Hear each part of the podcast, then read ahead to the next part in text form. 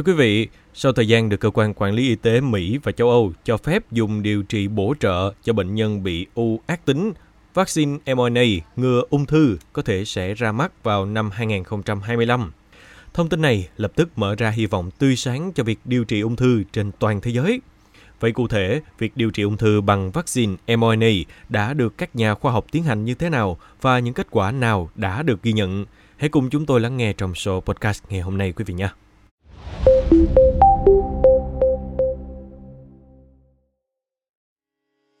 Cơ quan FDA Mỹ và EMA châu Âu mới đây lần lượt cấp chỉ định và công nhận liệu pháp mRNA mRNA 4157 kết hợp với thuốc trị ung thư Keytruda để điều trị bổ trợ cho bệnh nhân u ác tính.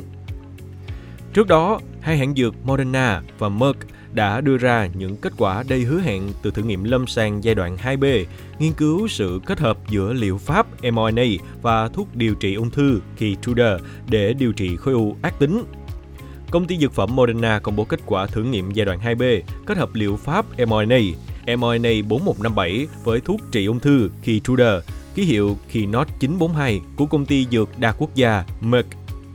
Thử nghiệm lâm sàng ngẫu nhiên giữa Keynote 942, mRNA 4157 được thực hiện trên những bệnh nhân có khối u ác tính có nguy cơ tái phát cao, giai đoạn 3, 4 sau khi cắt bỏ hoàn toàn khối u.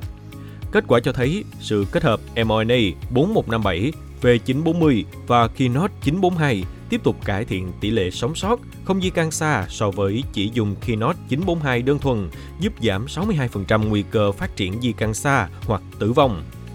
Ông Kai Holland, phó chủ tịch cấp cao của công ty Moderna cho biết, nghiên cứu trên là minh chứng đầu tiên về hiệu quả của phương pháp điều trị ung thư bằng sử dụng liệu pháp mRNA. So với dùng Keytruda đơn thuần, phương pháp điều trị kết hợp này gây phản ứng phụ không đáng kể. 25% bệnh nhân ung thư từ độ 3 trở lên báo cáo gặp phản ứng phụ khi dùng mRNA 4157 khi not 942 so với 20% chỉ dùng riêng khi not 942. Các tác dụng phụ phổ biến nhất do mRNA 4157 là mệt mỏi 60,6%, đau tại chỗ tim 56,7% và ớn lạnh 49%. Dựa trên dữ liệu từ nghiên cứu Keynote 942 mRNA 4157 B201 giai đoạn 2B, Cục Quản lý Thực phẩm và Dược phẩm Mỹ FDA và Cơ quan Dược phẩm châu Âu EMA đã cấp chỉ định và công nhận liệu pháp này để điều trị bổ trợ cho bệnh nhân u ác tính có nguy cơ cao. Sau khi được triển khai điều trị bổ trợ cho những bệnh nhân u ác tính đã được cắt bỏ khối u, ông Stephen Bancel, tổng giám đốc Moderna tin rằng vaccine mRNA ngừa khối u ác tính có thể có vào năm 2025. Vào tháng 5 năm 2023, tạp chí Nature cho biết hãng BioNTech hợp tác với Roche đã đề xuất thử nghiệm lâm sàng giai đoạn 1 của một loại vaccine nhắm vào bệnh ung thư tuyến tụy tháng 6 năm 2023 tại hội nghị của Hiệp hội Ung thư Lâm sàng Mỹ, công ty công nghệ sinh học Transgen đã trình bày kết luận của mình về vaccine chống lại các bệnh ung thư liên quan đến tai mũi họng và virus HPV. Vào tháng 9 năm 2023, công ty công nghệ sinh học Oz Immunotherapeutics gây chú ý khi công bố kết quả thử nghiệm giai đoạn 2 loại vaccine điều trị ung thư phổi giai đoạn cuối.